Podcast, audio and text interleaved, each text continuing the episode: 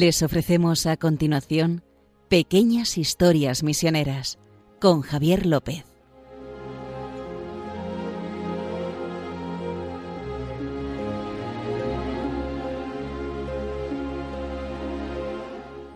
Bueno, estamos en Pequeñas Historias Misioneras aquí en Radio María. Me acompaña como siempre mi compañero y fiel amigo Justo Amado, director de MEPRES. ¿Qué tal? ¿Cómo Bueno, estás? eh, Y fiel escudero parece. Gracias, sí. Don Quijote y Don Sancho. Sancho. Podría ser, pero no, no es el caso. No estamos, estamos un poquito más avanzados en la época. Podría ser. Bueno, lo dejamos ahí. Iba a empezar a hacer nombres de parejas, pero. Tom Sawyer y Huckleberry. Algo así. bueno, eh, pues eso, les comentamos que la forma que tienen de participar en este programa, que ya saben que contamos eh, pequeñas historias, anécdotas de misioneros o de la misión que nuestro gran compañero a través de tiene a sus espaldas casi más de 13.000 noticias misioneras ahí en UMPRES. Entonces les contamos estas pequeñas historias que él sabe, de esta forma un poco desenfadada en este poco tiempo que tenemos y les animamos un poco este tiempo. Y saben que pueden participar en, también en el programa enviándonos correos electrónicos a historiasmisioneras@radiomaria.es, repito, historiasmisioneras@radiomaria.es o pueden buscar el podcast si quieren desean ver un programa de los veintipico que ya hemos ya realizados. Más bien 30, ¿eh? Pasando de ¿Ya hemos 30. llegado a los 30? Sí, pasando de 30. Pues pasando a los 30 programas, pueden poner en el buscador de Google, en cualquier buscador, eh, pequeñas historias misioneras, Radio María, y ya les aparece directamente el primero. Una vez hecho la presentación, justo, vamos a hablar hoy de un misionero italiano. Sí, es un misionero. Lo he elegido porque es que es, es que es, es un misionero entrañable. Y es, eh, como diríamos, entre comillas, un misionero, un misionero normal. Hemos hablado de fundadores, de. Este es un misionero de los de a pie de calle. De los, lo que pasa es que es verdad que estaba en un sitio perdidísimo. Este misionero se llama Clemente Bismara. Eh, murió en 1988, o sea, no es un misionero del siglo XVI ni XVII Es reciente. es relativamente reciente y, y estaba es normal hasta cierto hasta cierto punto porque A ver, estaba- ¿qué vas a decir? eh, eh, o sea su misión estaba en un sitio que es vamos que era, estaba perdido incluso para porque fue en Birmania Birmania. Birmania, Myanmar, la actual Myanmar, pero que está perdido incluso para los de Birmania. Estaba, en una región montañosa. eh, si ven el mapa de, de- de Birmania, de esa zona, pues estaba exactamente encima de Tailandia, cerca de la frontera de Laos, y encima tiene China. Además, una zona de China que también era muy boscosa y poco habitada. Estaba en un sitio perdido. Estaba tan perdido que por ahí pasó la Segunda Guerra Mundial y ni se enteró. En teoría, no sé si han visto las típicas películas, esa, el puente sobre el río Sí, y tal. sí, sí. Pues prácticamente eh, eh, estaba tan perdido que ni siquiera ahí llegaron. No, no- le afectó relativamente poco, porque fíjese que en Birmania murió muchísima gente en, en la Segunda Guerra Mundial. Pero ahí en concreto es, es que estaba perdido. Pues va- vamos a hablar de él, de Clemente Bismara.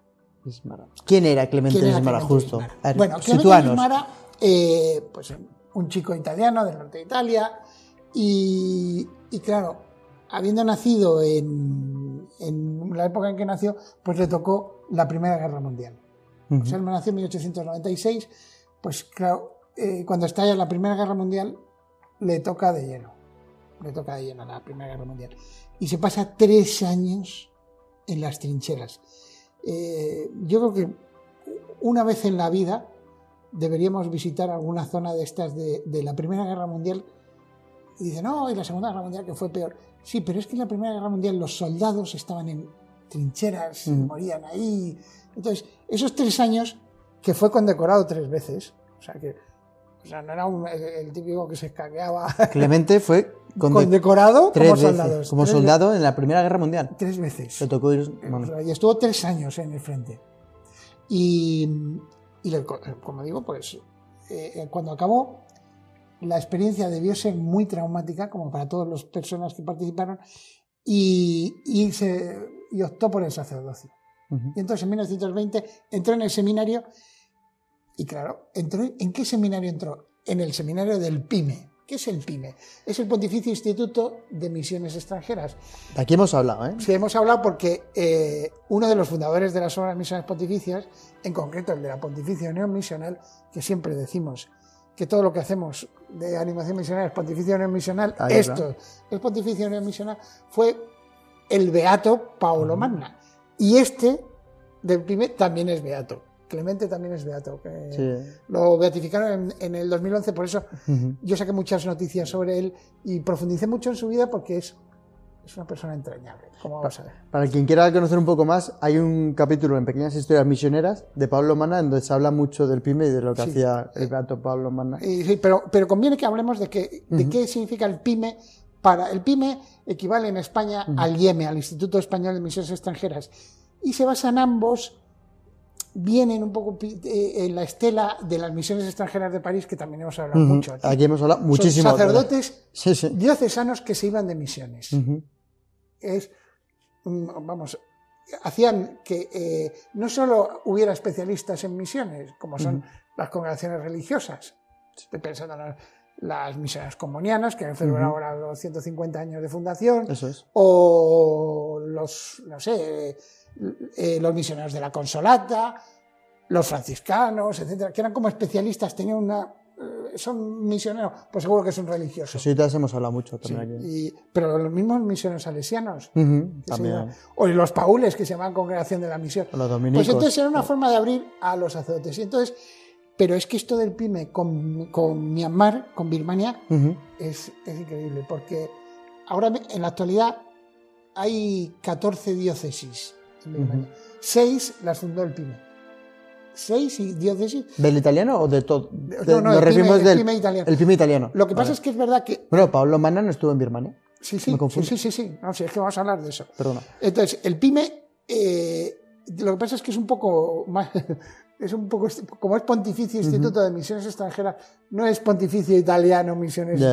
Entonces, eh, hay personas que pertenecen al PYME que no son italianos, ni mucho menos.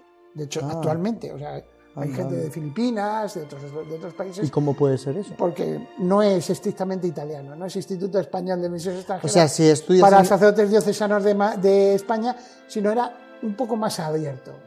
Pero hay que estudiar en Italia para poder No, ser- no, no necesariamente. O sea, puedes estar fuera y puedes pertenecer al PYME. Pontificio Y- y- ya sea, esto se, se amplió. Vale, vale, vale, vale. Se amplió. Es verdad que al inicio, estamos hablando, al, al inicio que eh, eh, empezaron en 1867 a llegar misioneros del PYME a Birmania, a la entonces Birmania.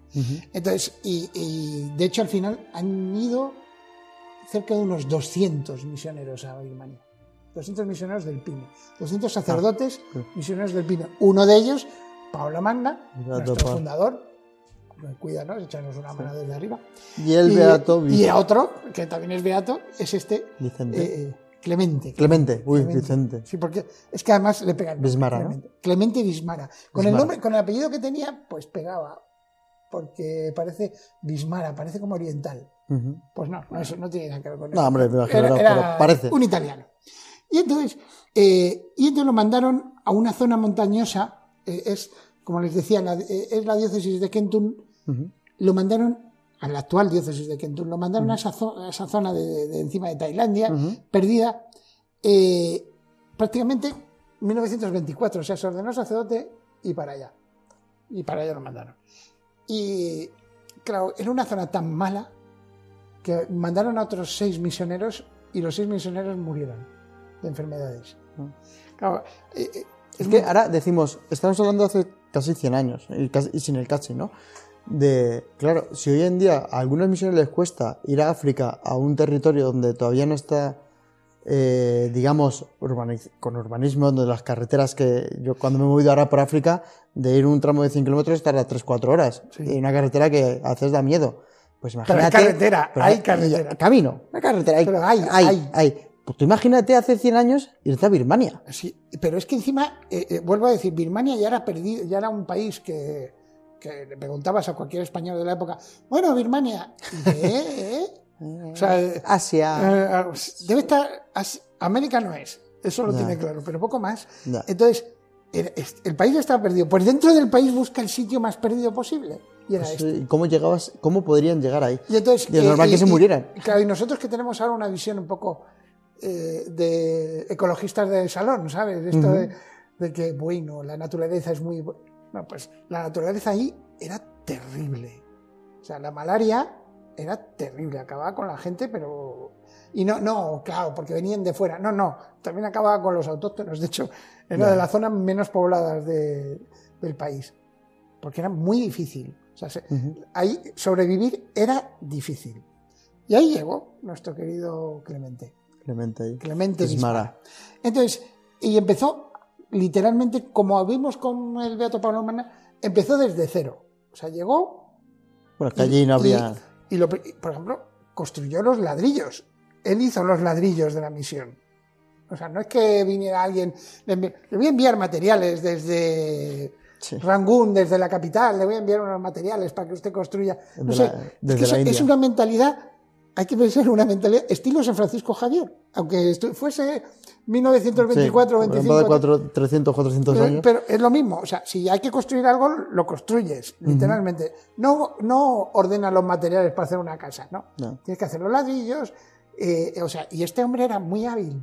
Era entre carpintero, eh, también era un, un hacha también en agricultura, o sea que les ayudó muchísimo a la gente, muchísimo. Era un máquina.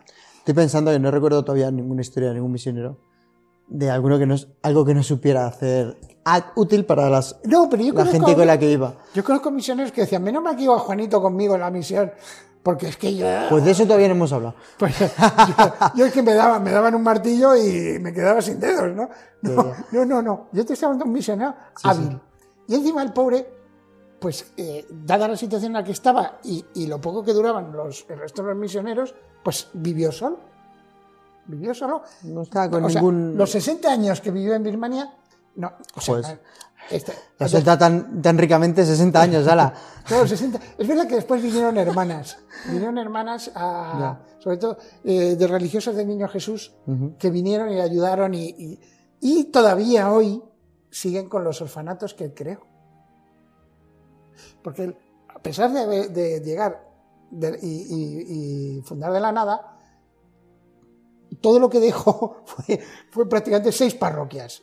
Seis parroquias y volvemos a la- al tema parroquias. Cuando nosotros hablamos de parroquias aquí, es, es como decir, no sé, una parroquia y en la iglesia puede ser que tenga al lado unos salones.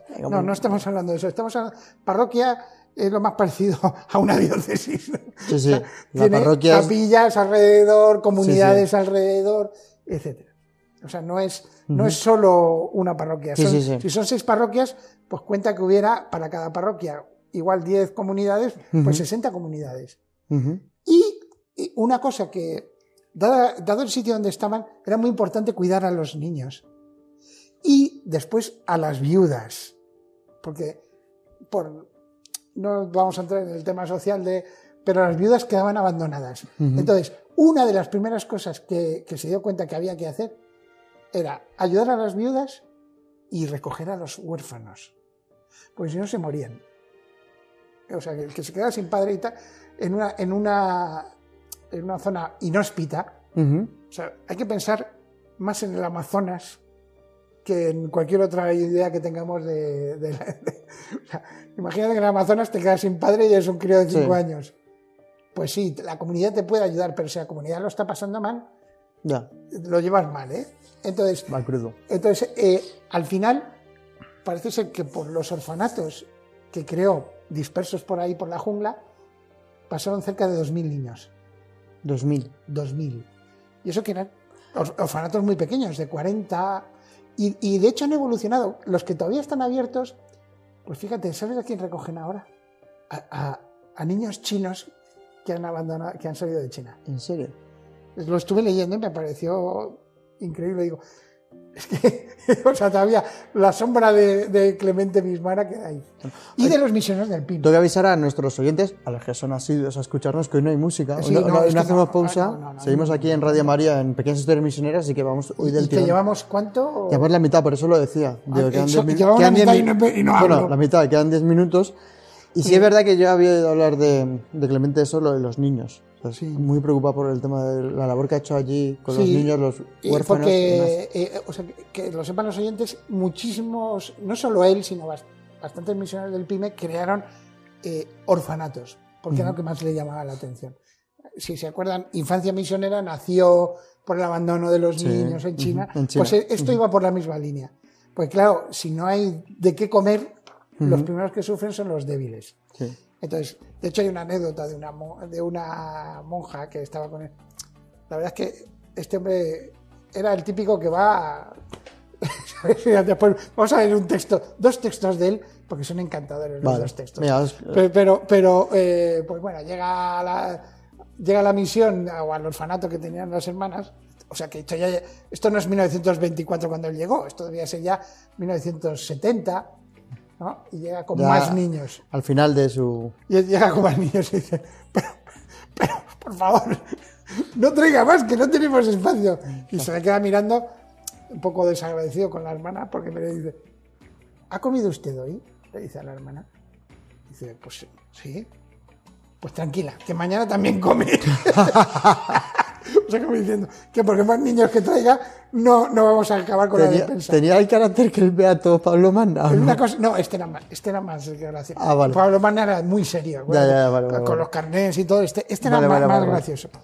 Que lo ha dicho así diciendo. Y, de hecho, eh, eh, o sea, estaba tan entregado a la misión y en un lugar tan perdido que en 1959 fue el único año en que volvió a Italia.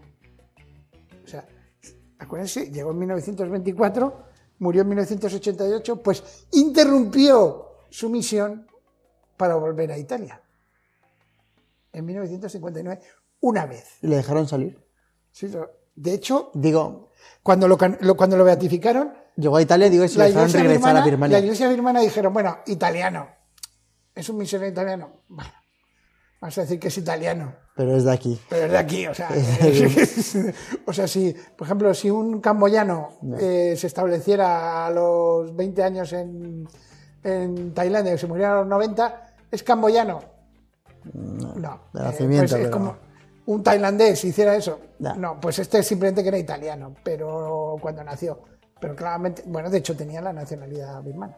Mm. Entonces, bueno, es, es, eh, es un, es un caso este muy, muy simpático.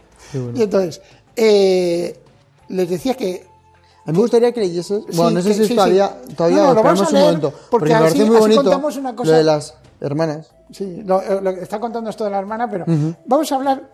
Dice, es que tiene do- dos textos que para mí son muy, muy simpáticos, que, que muestran mucho, no solo cómo es él como misionero, como era él como misionero, sino como muchos misioneros que nosotros hemos conocido, que es Muchísimos. que dices, eh, esto lo podría haber escrito cualquiera, cualquiera de ellos. Eso es. Es verdad que este, este, como es italiano, tiene facilidad de pluma, son más poéticos. Y esa profundidad, Los ¿no? Y los nuestros, nuestros misioneros españoles son más, más secos, menos Sí. algunos que hablan, que escriben Bueno, muy bien. hay de todo, pero no, sí. que a- a muchos misioneros españoles, bueno, tampoco es para tanto, estoy ahí.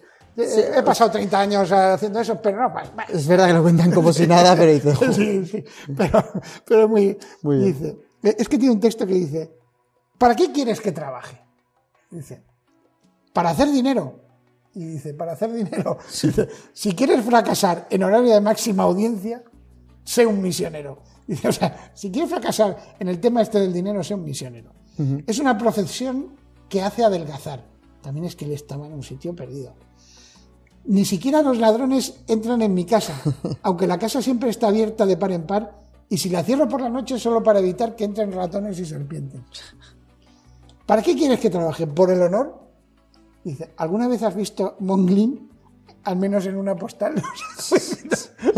Pero tú sabes dónde estoy. Claro. Dice, por mi comodidad. Dice, eso es como andar de noche. O sea, si lo estoy haciendo por comodidad, estoy perdido. Dice, conclusión, ¿para qué quieres que trabaje? Sino para Dios. claro. Y entonces eso es... Pero el texto más gracioso es este. Este era el primero. Vamos a escuchar El- en otro el texto. segundo es como una invitación a gente a que se sumen a, a la misión. O sea, para que salgan vocaciones y también, si alguien quería ayudar en su misión, pues que fuera. ¿no? Y entonces, para eso... Animación. Como Ah, dice, sabía que- se nota que salía del pyme. Dice, dice, oye, haz una, haznos unas líneas para que la gente vaya a la misión contigo. Decía, vale, vale, pues las voy a hacer. Dice, aquí en Monglin vivo sin hogar, me levanto sin despertador, me lavo sin palangana, rezo sin iglesia, como sin mantel, salgo a cazar sin licencia, viajo sin dinero, trabajo sin descanso, salgo a caminar sin zapatos, soy alegre sin teatro, estudio idiomas sin fin, no paso un día sin molestias, doy de comer a 40 muchachos sin escrúpulos, envejezco sin darme cuenta. Y ciertamente moriré sin remordimientos porque, hombre alegre, el cielo le ayuda. ¿Y vosotros? Vosotros no viviréis nunca así si no venís pronto, pronto a hacerme compañía.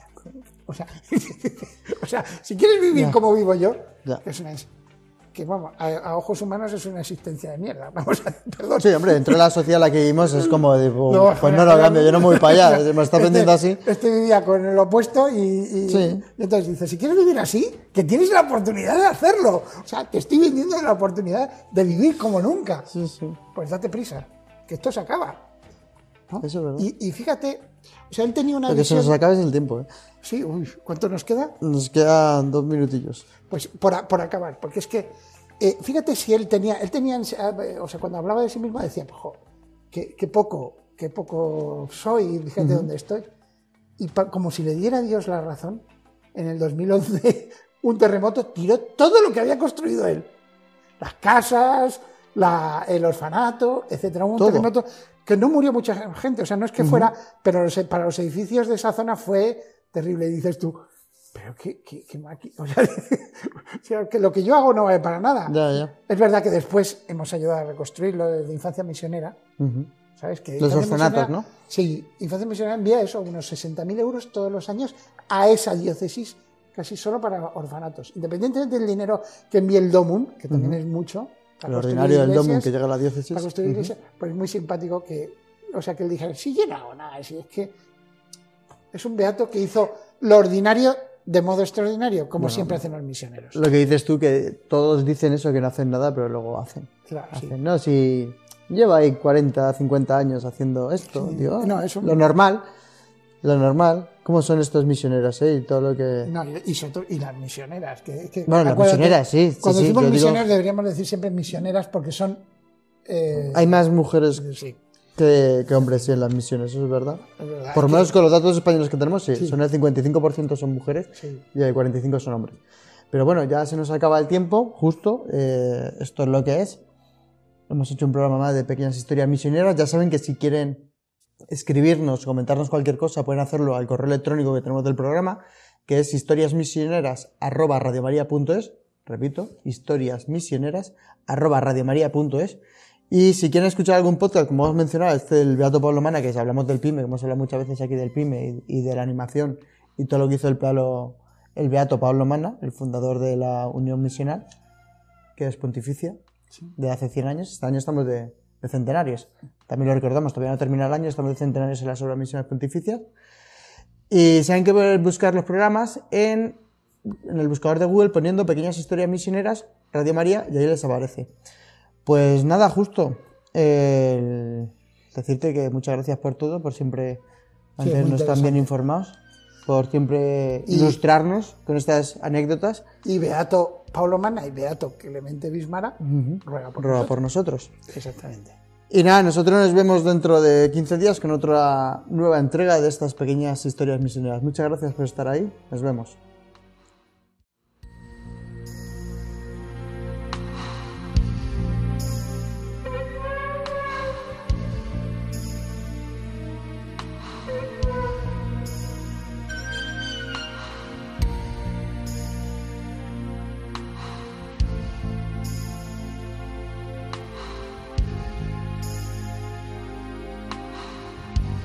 Han podido escuchar en Radio María Pequeñas Historias Misioneras, un programa dirigido por Javier López.